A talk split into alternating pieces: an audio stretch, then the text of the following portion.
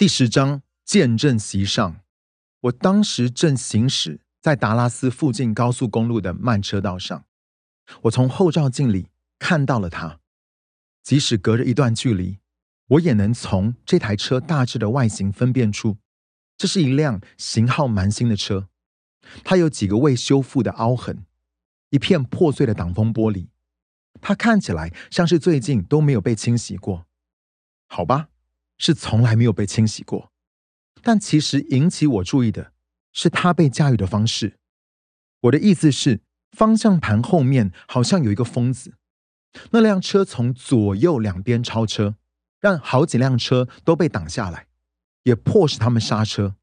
当他接近我的时候，我对可能发生的事情保持高度的警戒。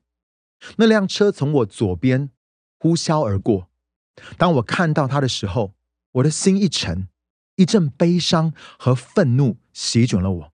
车子的后侧突然出现了一块耶稣鱼的磁铁和一个剥落的保险杆贴纸，警告着世界这辆车是被提时将是无人驾驶的状况。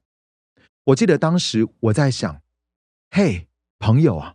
如果你想要像疯子一样开车的话，拜托，为了福音的缘故，请把跟耶稣有关的东西从你的车上拿下来吧。有两个原因让我被这件看似微不足道的事件所困扰。首先，这个人公开宣称自己是耶稣基督的信徒，然而在高速公路上的行为却危险又令人讨厌。第二个比较不那么明显的原因是这台车子的状况，正如我所提的。这不是一辆特别老旧的车子，但是驾驶它的人显然不关心它的状况或外观。根据车子铁锈来判断，毁坏的地方显然很久没有被修理了。任何花园里有水管，或是有几个二十五分硬币的人，都可以定期的洗车。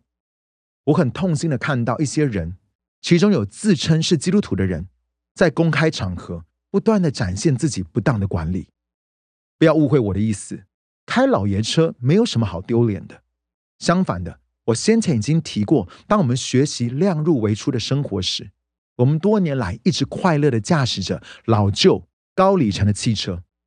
其实，开一辆老旧却已付清了的车，通常是明智管家的记号。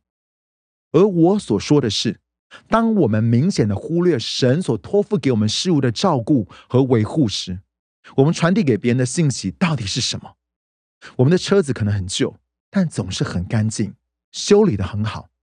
我们认为这是一个好管家的基本责任，但我们也认为这是一个很好的见证。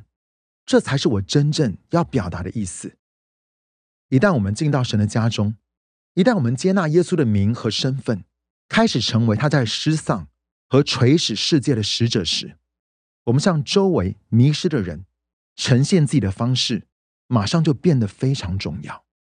显然，耶稣心里有这样的责任感。